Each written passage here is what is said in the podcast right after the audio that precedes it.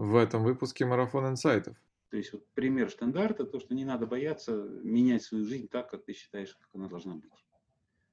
Вот в долгосрочном, когда ты неделю на корабле с э, очень тесных условиях, когда весь экипаж там в гамаках спит рядом, вот самое важное – это человеческие отношения и твое отношение с миром. А дальше включается слово «мы», потому что один тоже может что-то сделать, но, но немного. А в слове «мы» там сила невероятна. Я верю, что мы помаленечку, но будем в каких-то элементах нашей цивилизации возвращаться на века в прошлое. Это все больше и больше сейчас э, появляется такая мотивация ощутить себя в прошлом, там, где человек играл важную роль, не, не механизм, не робот, не, не гаджет какой-нибудь, а, собственно, человек. Корабль очень хорошее такое средство вот, прочищать мозги, потому что здесь есть рутина, здесь есть дисциплина. Для каждого человека есть какая-то такая отмычка его мотивации сделать. Нельзя заставить человека что-то выучить, и нельзя заставить человека себя преодолеть, если он сам этого не хочет. То есть моя работа э, открыть в человеке это желание. Каким способом? Ну, для каждого разный способ. Очень приятно мне здесь видеть вас, и спасибо большое, что согласились. Я себя чувствую, на самом деле, тем моряком, который далеко-далеко в море впервые видит птицу за долгое время и понимает, что, видимо, где-то рядом берег. Первый мой вопрос. Сказалась ли как-то самоизоляция на вашем профессии, на том, что вы делаете? И да, и нет. Э, во время самоизоляции мы встали в испанский порт и занялись, собственно, кораблем. Весь экипаж э, был ограничен в выходе на берег, э, то есть можно было гулять по территории порта, но нельзя было пойти в город. Ну и это хорошее время, чтобы заняться ремонтом, профилактикой. Так что ситуацию надо поворачивать в свою пользу. Вот мы ее повернули в свою пользу и спокойно провели работы, э, те, которые давно были отложены, которые ждали своего времени, так что все было хорошо. Вот э, можно немножко отмотать все к началу, когда начался ваш путь детства, да? В какой момент появилась первая идея, что связало с кораблем, со, с морем? Когда возникло это желание построить сам корабль?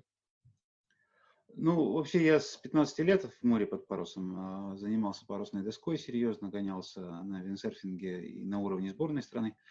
Вот. А с деревянными кораблями а, меня мой приятель, директор Мурманского яхт-клуба, пригласил пройтись на копии корабля 15 века по Морскому коче из Мурманска на Шпицберген, а следующий год вообще вокруг Скандинавии. Вот. И э, первый раз это был, сейчас скажу, 1989 год.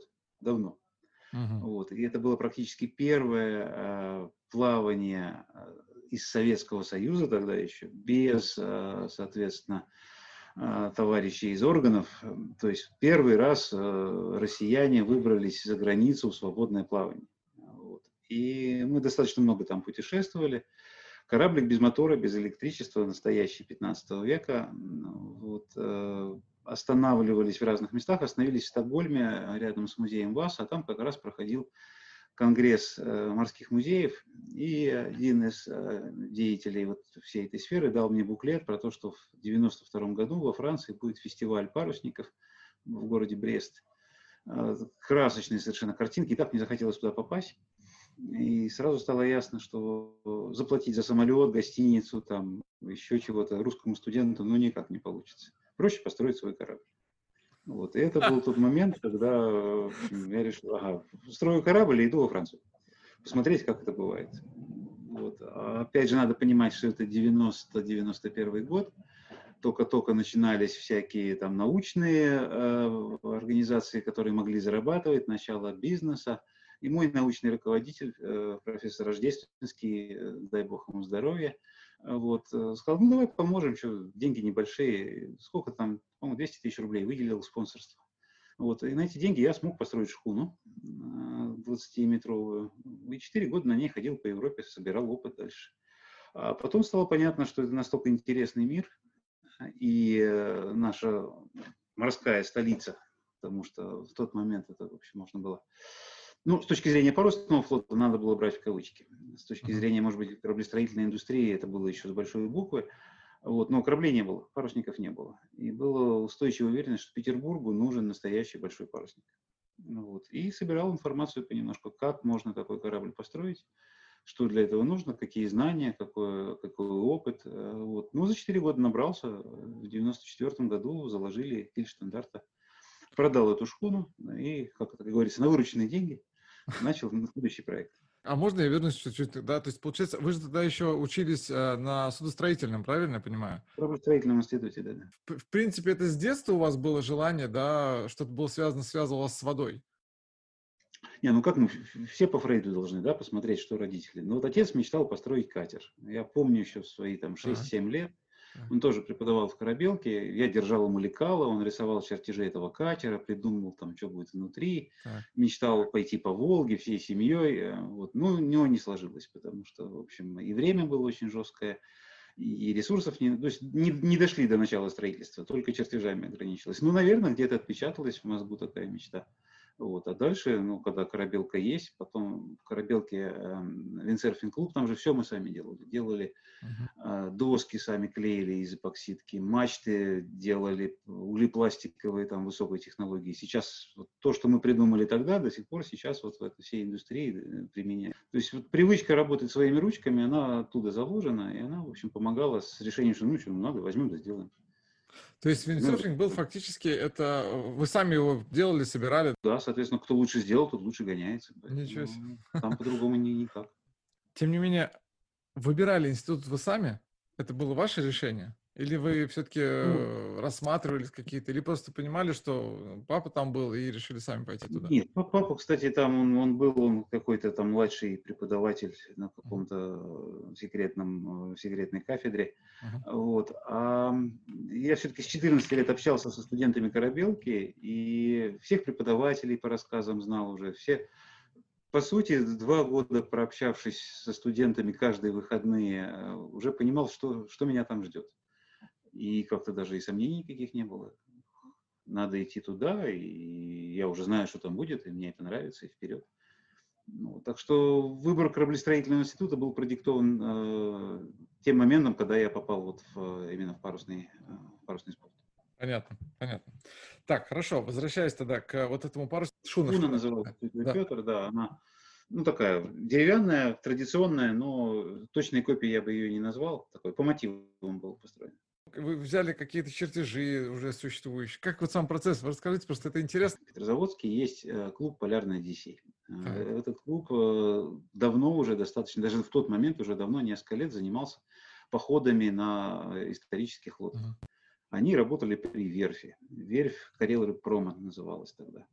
Вот. И я приехал туда на достройку Поморского коча. Ну, соответственно, понятно, что вот есть верфь, которая строит деревянные лодки. Uh-huh. А, когда пришла мысль, что надо построить корабль, ага, я знаю верфь, которая строит деревянные лодки. Приехал на эту верфь. Ребята, что вы здесь строите? Дайте образец чертежей. Дали мне образец чертежей. Приехал я назад в Питер, значит, развернул, понял, что в корабелке меня не научили читать чертежи. Стал пытаться разобраться, что, что же такое на этом чертеже нарисовано, кое-как его, значит, дорисовал. Э, приехал обратно на верфь, вот такой корабль хочу построить. Значит, осметили плюс-минус. Пришел к научному руководителю. Вот такие деньги, деньги небольшие. Ну, давай запустим, что там, ну, давай попробуем. Понятно. Дело хорошее. Вот, э, соответственно, по контракту с верфью они давали лес, двигатель, э, там, винт цистерны, всякий крепеж, и, ну, какие-то рабочие там были. Но в основном работали вот уже командой волонтеров. То есть материал и инструменты были в рамках контракта, а дальше приехали. И значит, днем рабочие на верфи работают, а с 5 вечера и до 7 утра мы своей командой значит, на этой верфи освоили все, и краны, и кузню, и, и все, все, все, ну и строили. Строили понемножку. За 6 месяцев построили корабль. Вот. Ну и все, дальше вперед оснастили и поехали. Потрясающе. Но все равно это, честно говоря, просто очень крутая демонстрация того, как человек, у которого есть мечта, добивается, даже не, не, несмотря на сколько она может быть нереальной, кажется многим не, неосуществимой, казалось бы. Все лимиты, все вот эти ограничения человек сам себе ставит. Фразы, вот ну как я могу, я же не могу. Вот как только он себе это сказал, так он сразу не может. Где-то у меня ВКонтакте там написана умная фраза, что э, если вы считаете, что можете это сделать, если вы считаете, что не можете это сделать, в обоих случаях вы правы.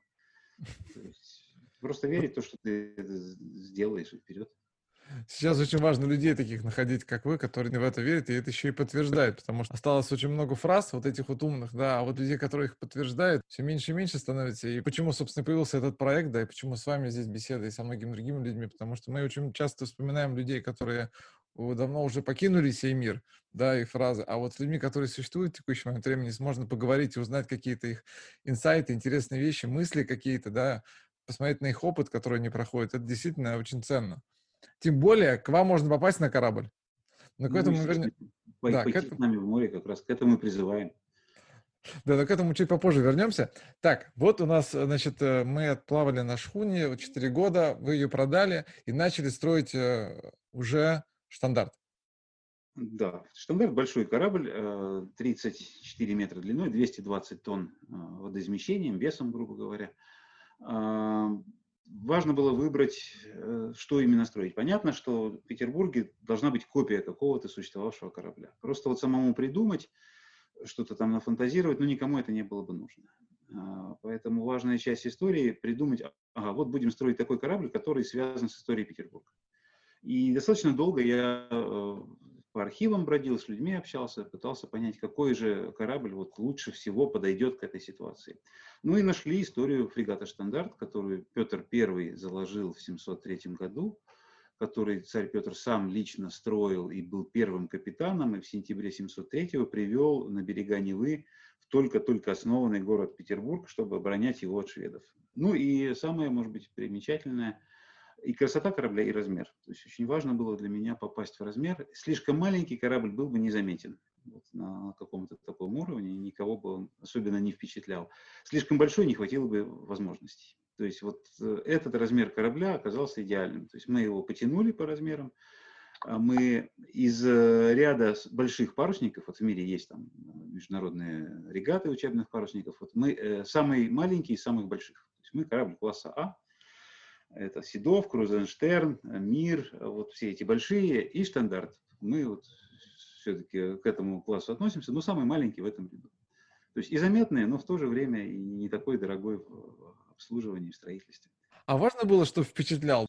Зачем? Сделал что-то, и никому это не интересно. Ну, важно все-таки делать что-то для людей и ну, задача вернуть э, вот это понимание истории, задача вернуть э, какие-то... Ну, сейчас это уже такие затертые, высокие слова, там, понимание истории страны.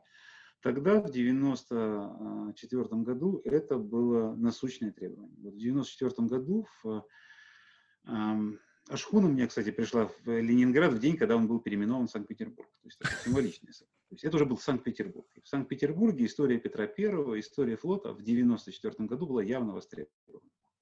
Я не скажу сейчас, востребована она или нет, я не понимаю. А тогда это было явно востребовано, вот рассказать про историю России, становление, державы. И то, что мы делали просто. Мы делали корабль, который показывал, что Россия вот стала морской державой э, вот таким и таким образом. Поэтому у нас была и поддержка э, народная скажем. Не скажу про государственную, государство, слава богу, не мешало. Вот. Э, губернатором тогда был Яковлев, он понимал, он сам строитель, понимал, что такое построить такой корабль. То есть, по крайней мере, никто не мешал и с лишними там какими-то ненужными дурацкими проверками не приходил. Поэтому выделили, выделили нам землю Смольного, а, вот, достаточно большой э, участок, могли развернуться так, как надо. А вот временно, но, но выделили. И все, и работали вот за 6 лет, построили корабль. Тут был 9 месяцев, а этот 6 лет, получается, строился. Тут даже 5 месяцев, вот за 5 с половиной построили. Ну, там надо было быстро, и, и, в общем, ну, качество разное. То есть шхуну строили по вот этой верфевской технологии, они там клепают э, свои эти рыболовные боты, а стандарт, ну, не знали, как построить такой корабль, поэтому все делали очень тщательно. И что еще важно, команда строителей, вот, ну, собралась вокруг ребят, вокруг меня компания ребят, которым интересно было бы пойти в море и мы строили корабль, на котором мы сами пойдем в море. Поэтому любая ошибка, любая халтура, она бы могла выплыть нам совершенно боком в каком-нибудь там морском переходе, что-нибудь отломалось. Поэтому все было сделано изумительно качественно. Гораздо качественнее, чем любая коммерческая верфь это бы сделала. Понятно. А вы старались сделать все в соответствии, как это делалось в те времена, или все-таки использовали новые какие-то технологии? Ну, на новые технологии не было, не было денег. Понятно. То есть как в Петровские времена, есть руки, есть топор, есть значит, бревно, ну, свалил, Вот дальше с ним можешь делать, что хочешь. А чтобы там какие-нибудь склеить что-то, это же дорогой клей нужен. Там, нужна температура, нужен цех, э, нужен температурный режим. То есть нереально. Поэтому естественным образом получилось, что практически на 100% технологии совпадают. Потом, когда уже вот в момент достройки, когда уже удалось там, большое спонсорство найти на всякие современности, на двигатели, там, на системы, потом mm-hmm. вот внутрь исторического корпуса стали встраивать современность. И фундаменты двигателей, и моторы поставили, и цистерны, опять же, электрику провели. Вот. Но это уже было потом, когда корпус, по сути, Петровского образца корпус был готов. У меня э, были люди, которые строили мотоцикл, ну, корабль. И это, конечно, ну, более, более такого, ну, не знаю, какой-то уверенности в, своей, в, в себе, в том, что ты делаешь, желание этого сделать, желание действительно попасть куда-то. Может, была какая-то страна, куда вы хотели попасть? Да нет, на самом деле вот просто Европа со всеми этими морскими фестивалями, вот эта тусовка а, исторических кораблей, она сама по себе достаточно сильная мотивация. То есть приобщиться на равных к а, вот этому чудесному флоту кораблей, который поднимает паруса, выходит в море, там возвращается, ходит друг к другу в гости, пьет пиво, значит, снова идет куда-то туда, куда хочешь. Но здесь ключевое слово свобода. Вот ты принимаешь решение, куда ты хочешь пойти. Сегодня понравилось пойти в Испанию, я пошел в Испанию. А, пошли в Италию, а там оказался коронавирус. Ну, пойдем в Грецию, ну, пойдем в Грецию, пошли в Грецию. Потусили неделю в Греции, ну что, пойдем дальше, ну, пошли на Мальту, пойдем на Мальту. Туда тоже коронавирус. То есть, ну вот, э, свобода принятия решения в, в любой момент своей жизни, это, наверное, ключевое здесь. То есть, чтобы никто тебя не диктовал, тебе диктует э, условия вот, ветер, да, природа. Природа, мать, с ней не поспоришь. А все остальное, твоя жизнь, она в твоих руках. И ты ее делаешь так, как ты хочешь, так как ты в себя веришь, там, в друзей, в команду свою веришь. Вот веришь в свою команду, делаешь, что хочешь. Вот вчера мы заходили в порт Кале. Там узкий, очень узкий такой шлюз, э, сложный поворот, а мы решили заходить, ну, я решил заходить без мотора, чисто парусами. Ну, у меня команда 30 человек, которых неделю я уже обучал, как управляться. И мы чисто парусами вот подошли, прошли через узкий канал с двумя поворотами, ошвартовались чисто парусами без мотора. Потому что ну, я уверен в своей команде. Я знаю, что мы это можем сделать. Безопасно, не врезавшись никуда. Кто-то другой, я не знаю, ну, может быть, не рискнул бы. Но вот когда ты в себя веришь и в окружающих тебя веришь, все получается. Сам навык управления парусами, все вот это вот, это же целый корабль, в котором нужно уметь знать, что за что. Это вы сами, вы обучались где-то? Нет, я, наверное, лучше сказать, что я самоучка вообще по жизни. То есть сначала парусная доска, потом этот поморский коч, потом шхуна, потом, ну, я построил корабль, пошел капитаном, потому что вот, а кого я буду нанимать? Вариантов, в общем, не было, и мотивация была. Ну, первые несколько лет, да, там было непросто. То есть я помню всякие разные там маневры, швартовки и прочее, где сейчас бы я, если кто-то так делал, я бы за него Э, покраснел со стыда, но сейчас уже понятно все, как делать, да, то есть за 20 лет, не, не исходя с мостика, появился такой опыт, что можно людей обучать вот сразу, потому что есть понимание, глубокое понимание, что происходит. Вот маневрирование, парусные все дела, предсказание ситуации. Я читал интервью кого-то, по-моему, летчик у вас был, вот, э, который рассказывал, что надо лететь впереди самолета. Ну вот да, приблизительно то же самое. Ты предвидишь ситуацию, но в самолете он должен ее предвидеть на сколько-то минут, а я считаю ситуацию на 5-6 дней вперед. По погоде, по метеорологии. То есть 5-6 дней вперед я должен предсказать, что будет происходить. То есть вот такой какой-то навык предвидения вперед, он вырабатывается. И там истории, когда кто-то из их рассказывает, ой, попали в шторм. Такой ужасный шторм. Но если капитан попал в шторм, если он не видел, что идет этот шторм и не смог его предсказать, ну, может быть, наверное, где-то его не доучили. То есть вот работа капитана – это смотреть вперед на несколько дней, э, знать, что будет с погодой, знать, что будет с твоей командой, с кораблем, где ты окажешься и как все будет происходить. Вот только в этом дело. Все-таки мне хочется еще вернуться разочек э, к стандарту. Шесть лет, и это такой большой достаточно срок. А были ли моменты, когда опускались руки, там, останавливались? Не, ну если бы остановились, то бы дальше снова не воспряли. То есть это без вариантов надо было делать. И уж если вышел на старт, надо быть первым. Это вот с, со времен парусной доски урок такой, что если ты стартовал, то значит надо идти. Там, руки отваливаются, устал, не устал, ни, никого это не интересует. Надо дойти до финиша. Вот. Дошел до финиша, там дальше, значит, можешь решать, следующая гонка будет или нет. Вот финиш для меня был спуск корабля, выход в море. Мы его спустили, мы вышли в море. Но дальше новая жизнь начинается, дальше снова интересно. Это новая гонка. Так что следующий этап для нас был научить корабль ходить, научить команду управлять кораблем, научить корабль ходить. Вот. И мы до сих пор еще над этим работаем. То есть 20 лет корабль в море, но еще понемножку достраиваем. Здесь получше можно сделать, там получше можно сделать. А навигационные инструменты вы используете современные и из прошлого нет, или только, нет? Только современные, на самом только деле. Но первые годы просто не было ничего еще. Мы вышли в море, GPS еще только-только появлялся, uh-huh. спутниковая навигация. А вот. А потом, как только средства позволили, поставили самое современное. Но ну, я хочу концентрироваться, на самом деле, на людях, на парусах. То есть навигация, все эти заходы, подходы, приливы, отливы – ну, достаточно 3-5 секунд, чтобы сориентироваться, где мы и, и что происходит с точки зрения вот, э, штурманского умения. Поэтому не считаю, что это куда-то нас продвинет. Ну, у нас, конечно, и секстан на борту, и учим ребят им пользоваться, и прокладку на картах делают, но это не самое важное. Самое важное вот, в долгосрочном, когда ты неделю на корабле с э, очень тесных условиях, когда весь экипаж там в гамаках спит рядом – вот самое важное – это человеческие отношения и твое отношение с миром. То есть вот для каждого нашего практиканта, э, с моей точки зрения, важнее, как он построит свои отношения вот с этим необычным для него миром. Как он его воспримет, какие уроки он из него э, извлечет для себя. А штурманская, ну, это, это фон. Это так. Кому интересно, естественно, научим, но не обязательно. Понятно. А скажите, а, а приходилось, ну, наверное, приходится, наверное, постоянно работать психологом, да, ведь особенно если у вас команда постоянно сменяется, ну, получается, что люди, которые новые приходят, участвуют, учатся. Ну, да, это совместительство, то есть психолог это совместительство, без этого не обойтись, потому что постоянное э, ну, представьте, 30 человек сажают в корабль практически с одной каютой. Ну, я не представляю, потому что это вообще на самом деле такое испытание, честно говоря. И, и достаточно много сейчас и европейцы, и наши, и все, значит, кто-то там с какими-то, ой, я это не ем, ой, я это не, не то.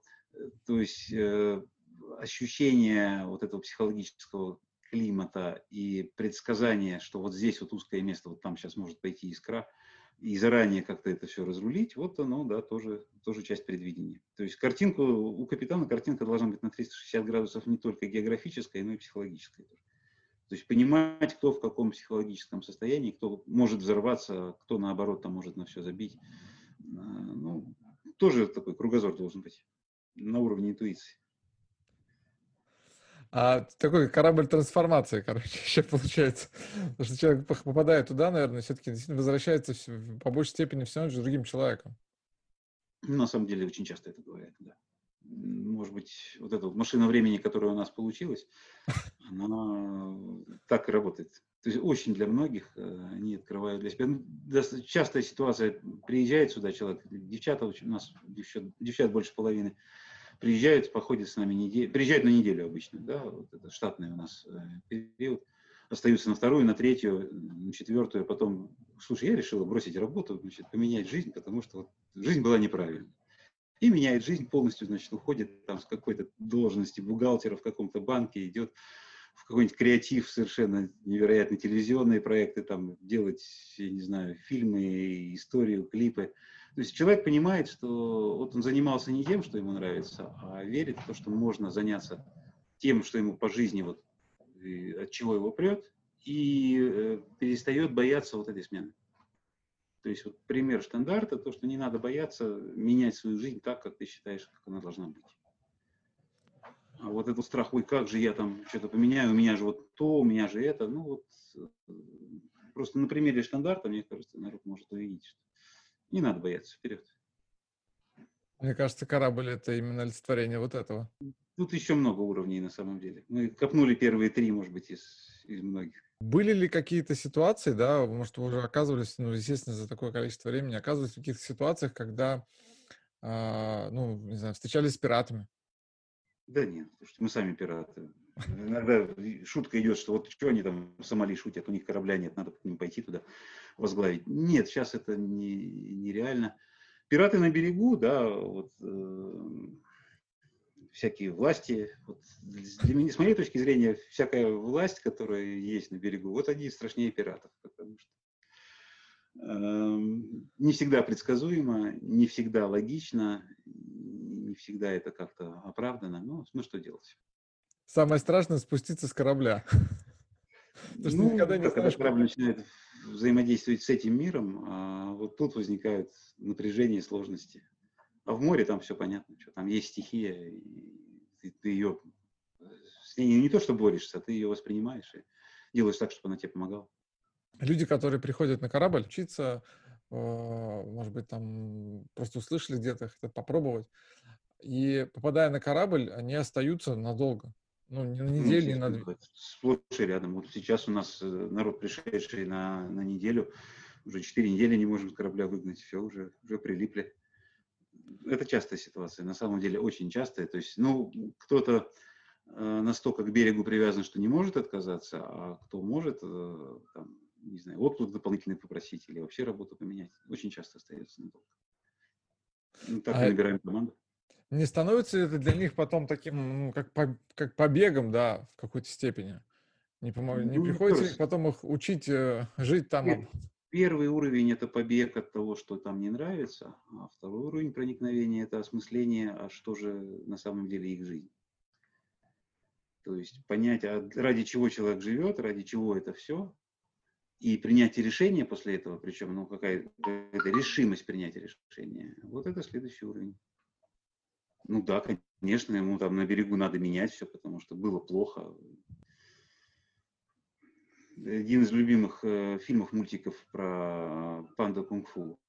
Там панду спрашивают, что, ты обратно вернулся, тебя же здесь мучают. Так вот, он говорит, то, что происходит там, доставляет боль каждый день, а здесь только временно. Вот. А на самом деле на корабле так же. То есть э, тяжело в гамаке, там тяжело, когда штормит, но это какое-то время. А глобально вот эта вот свобода и э, такой воздух, воздух свободы, воздух принятие решений самим собой, он гораздо важнее, чем те неудобства, которые связаны с плаванием на историческом корабле. А были ли какие-то неожиданные встречи в море, ну, в, в океане? Ну, вот прям вот что-то такое, что прям вот, чтобы вот, вот не выходит из головы? Нет, я думаю, что... Опять же, когда предвидишь все на сколько-то дней, обратная сторона медали, что становится немножко скучно. То есть ты знаешь, что будет, ты знаешь, что произойдет. Поэтому ну, вот какое-то такое предвидение всего этого, э, такого, что вау, оно все реже и реже. То есть для меня сейчас из, из таких из проблем внутренних э, находить такие маршруты, которые для меня будут в самом деле вот удивительными, восхитительными, будоражащими. Э, не только маршруты, не только географические, но проекты, которые заставляют напрячься, которые заставляют вот, вдохнуть полной грудью, сказать, как оно могло быть, э, вот для себя. Э, потому что ну, очень много уже, э, что удалось повидать, очень много понимаешь, что происходит в мире, понимаешь, что будет дальше с этим миром. Вот. Для себя найти что-то восхитительное непросто. Ну, есть. Будет время, время будет, поговорим еще про это, наверное. Хорошо. А, то есть очень много маршрутов уже исхоженных, уже очень много мест, да, поэтому сейчас, конечно, на самом деле сложно вот это ощутить себя первопроходцем где-то и увидеть что-то необычное совсем, да. Есть все, такое, да. Все реже и реже это встречается. Хорошо, а вот такой момент. Если взглянуть на мир вот сейчас, да, вот спустя там вот это вот время уже, да, сколько вы уже плаваете на корабле, как ваше мировоззрение поменялось именно в восприятии ситуации вокруг? Вы теперь стали смотреть на нее со стороны? Да, очень хорошо, легко смотреть на происходящее на берегу, когда вот ты имеешь возможность не зависеть от этого. То есть вот эта вот свобода с независимостью, она позволяет э, четко видеть э, не только происходящее, но и источники происходящего. Почему происходит так или иначе. И, то есть я не окунувшись в ситуацию, там, не, не знаю, насколько вы готовы говорить про политику у себя в программе, вот. Э, но я отсюда могу понимать источники вот таких событий, сяких событий, почему оно произошло так, почему э, СМИ рассказывают эту ерунду. Ну, я, я в море, но я в интернете подключен, я слежу за информационным потоком, потому что ну, задача менять мир. Да, его менять сейчас очень непросто.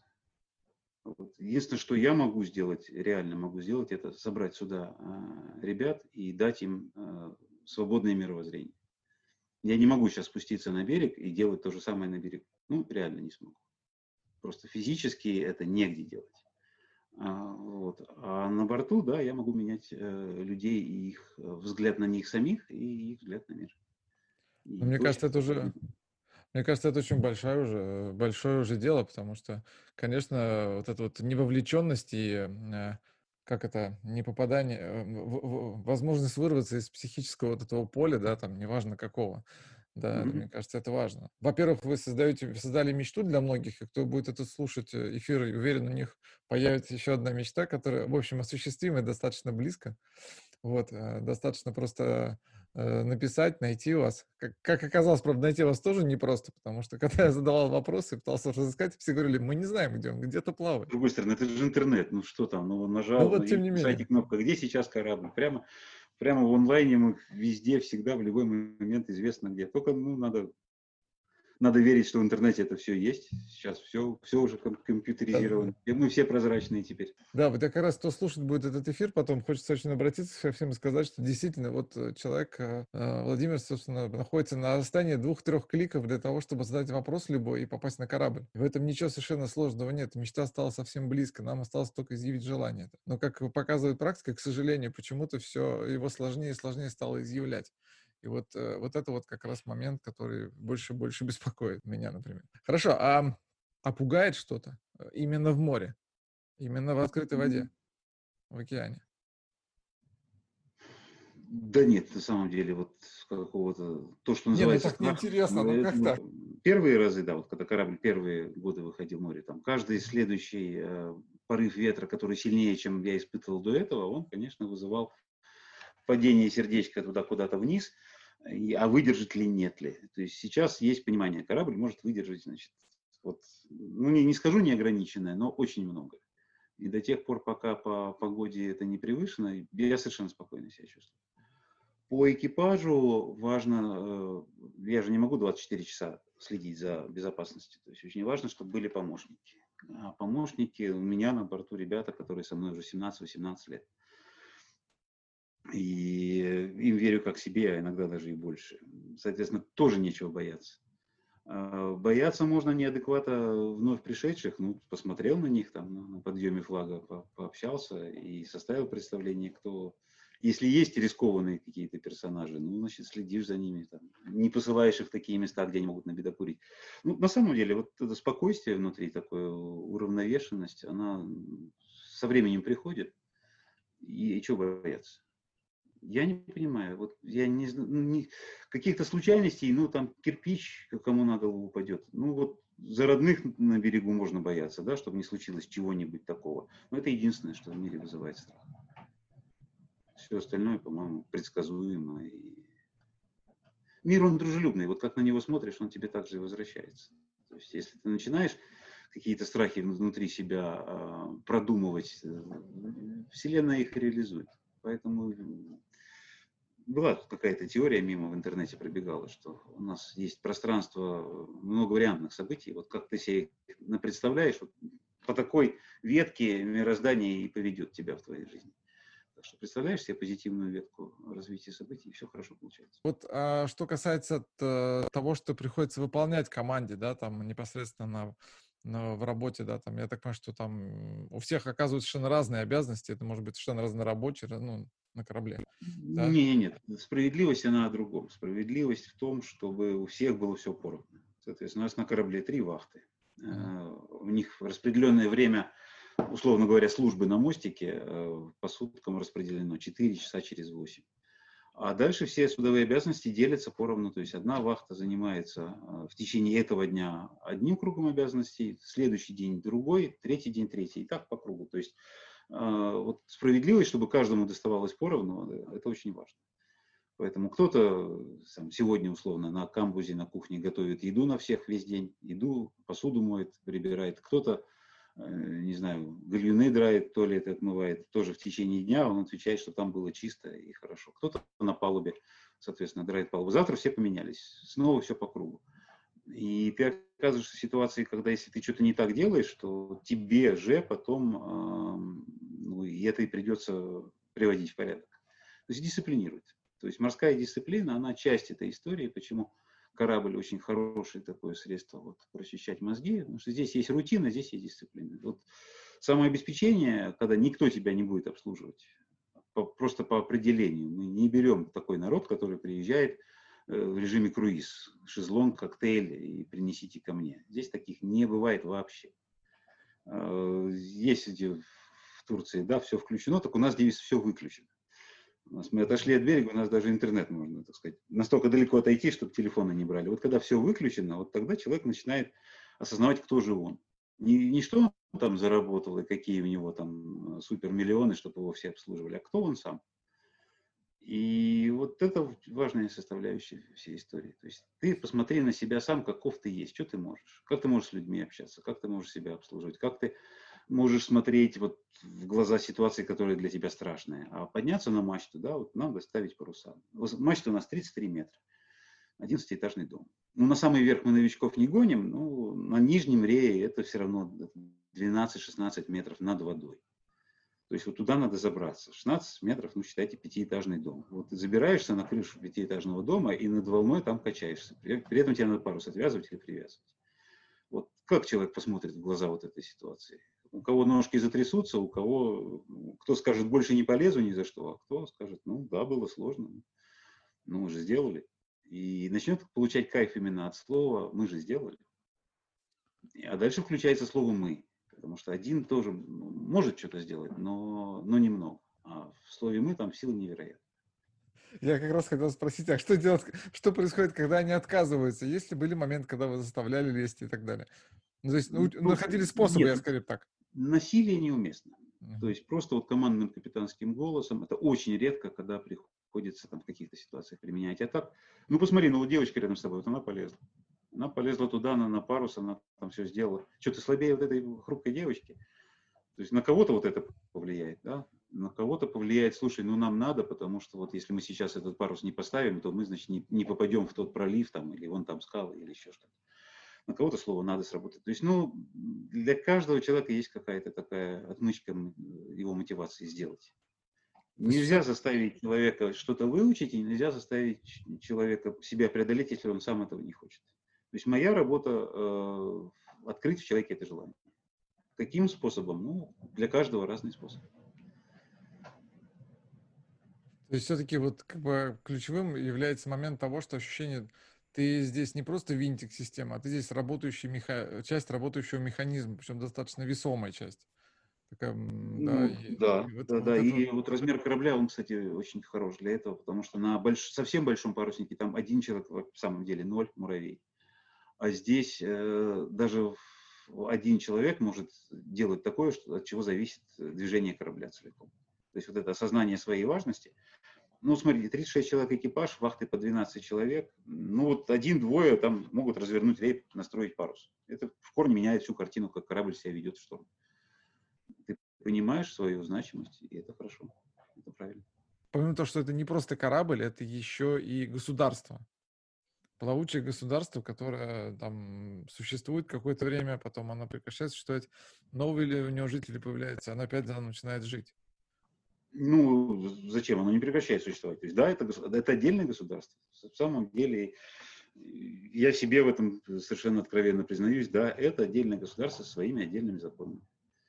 И мы отделены от мира, я намеренно не, не поощряю, очень активно не поощряю народ обсуждать и политику, и все вот эти вот там грязные истории. Потому что начнешь говорить, все равно придешь к какой-то грязи. Поэтому там за обедом вот эти темы лучше не затрагивать. И я как-то, если она начинается, опять же, я не, не буду там кулаком э, стукать по, по столу, но уводишь беседу куда-то в другое, чтобы у людей мысль была а, про них самих, про происходящее вокруг, вот эту всю серость как-то отодвинуть. И да, ну это, это не цензура, но это какой-то вот психологический климат, который внутри должен быть. За ним кто-то должен следить. Вот в данный момент это моя работа, да, следить за э, здоровым психологическим климатом, э, с темами обсуждений, с э, тем, какие мысли у людей, о чем они думают. Это важно. А есть какие-то наказания? Ну, пока мы на берегу, наказание было запрет, запрет появляться на корабле. То есть вот пока волонтерская команда работает, там что-нибудь шкурим, красим. А, человек набедокурил, все, неделю не появляешься. Там, или сутки не появляешься, или неделю не появляешься. Когда у нас совсем молодежная команда была, это было очень такое суровое наказание. А здесь в море, ну, раньше было сутки без берега. То есть, если что-то такое сделал. То есть все, мы пришли в какой-то другой порт, все пошли, значит, посмотреть достопримечательности, выпить пиво, там, еще чего-то, а ты обязан на борту остаться, потому что вот ты, ты набедокурил. Ну, тоже действует. Но я даже не вспомню, уже, наверное, полгода не применяли это никому. Все, все хорошо пока. Понятно. А, а как можно подготовиться для того, чтобы попасть на корабль? Или этого не стоит делать? Да не обязательно. То есть народ начинает читать, у нас там выложены материалы с названиями веревок. Ну, на корабле 157 разных названий. Да. Э, выучить их э, нет необходимости. Потому что пока ты ручками не взялся за, за веревку и, и не потянул, не понял, что именно наверху там проворачивается, когда ты за эту конкретную веревку тянешь, память не отложится. Собраться силами приехать. Вот ключевой момент, э, чтобы что-то сделать, надо взять и сделать. Соответственно, вся подготовка в этом, э, ну, посмотреть, чтобы одежда была теплая, потому что какая бы жара, какие бы южные широты не были, в море всегда ночью холодно. Вот. А так, нет, мы всему здесь на месте научим. Нормальный процесс. На то он и учебный парусник. А какие у вас планы на вот ближайшее время? Ну, мы сейчас, э, завтра мы еще стоим, принимаем публику здесь, в, во Франции, в Кале, потом идем в Амстердам, за Андам там, где Петр учился, потом в Германию идем, а потом у нас детская группа будет, называется «15-летний капитан». Две недели мы э, слоняемся, соответственно, вокруг э, Голландии, Бельгии, Франции. Вот, э, собираем ребят, ну, 15 лет это условно, там от 9 до 18, ну, такая. Вот, а потом в конце, как в Европе холода настают, мы на юг, как перелетные птицы, идем в Средиземку зима опять Средиземки. Ну, просто мне это на самом деле вынужденная мера, потому что ну, корабль должен ходить. И тогда он только обеспечивает себя ресурсами на содержание. Если мы встали к причалу, то, соответственно, мы себя ни людьми, ни деньгами не обеспечиваем. Поэтому сезон надо раздвигать на максимальные, там, ну, хотя бы 11 месяцев. Не скажу 12, но 11 месяцев мы на ходу. Соответственно, зима настала, мы на Средиземке. Вот э, ту зиму были в Испании, позату в Италии. Эту зиму интересно попробовать, как оно в Греции. Для меня вот это вот каждая следующая зима – это шанс э, изучить какую-то следующую страну. Вот за те 10 лет, что мы не приходили в Россию, мы практически каждую зиму в новой стране проводили. Была Норвегия, Голландия, э, значит, что у нас там дальше? Англия, Франция. Испания, Португалия, где еще? Вот в Италии были, вот в Греции не были, пойдем в Грецию смотреть. Десять лет вы уже не были в России? Корабль, да, 10 лет. Уже 11 лет. Вот в июле будет 11 лет, как корабль не возвращался. Вот. Ну, долго, да. Ну, сейчас, кстати, позитивная новость. Вообще, вот как раз вчерашним числом мы, наконец, разрулили проблемы с э, нашей морской администрацией, которая долго не признавала, что деревянные корабли вообще могут существовать наконец-то признали, что вот деревянный корабль, он безопасен, и выдали соответствующий сертификат и судовой билет. Теперь мы можем вернуться в Россию, в Петербург. Теперь только надо спланировать, когда. То есть это из-за документов невозможно было вернуться, потому что корабль просто не существовал, как бы по документам. Ну, система, да, говорит, ага, современные корабли строятся из железа. А у вас из дерева, что такое дерево, мы не знаем. Ну, не в самом деле, уже экспертов, которые понимают, что такое деревянный корабль, не осталось. Они все умерли 20 лет назад. Вот. И нереально система не могла переварить вот эту вот конструкцию корабля, которая сделана из дерева. А как у него с пожарозащищенностью? У него же там все, все горит. Как же он может быть пожарозащищен? Или как он может быть водонепроницаемый? У него же там доски. То есть вот 20 лет ушло на то, чтобы объяснить, что вот смотрите, ходит, ничего. Ну, слава богу, там новое поколение э, приходит, и они как-то с более открытым взглядом к этому миру все вот мы разрулили эту долгую, очень серьезную, нудную про проблему, разрулили, теперь можем приходить домой в Питер. Да, вот это вот, я такого поворота просто даже не ожидал, что такое может быть в, 20, в 2020 году, что люди просто говорят, что ну, это такой возврат очень сильный, откат назад, конечно, когда человек без бумажки, но тут прям совсем это странно. Ну, поэтому я говорю, что какое-то время пираты на берегу страшнее, чем условные пираты моря, которые, как правило, придуманы.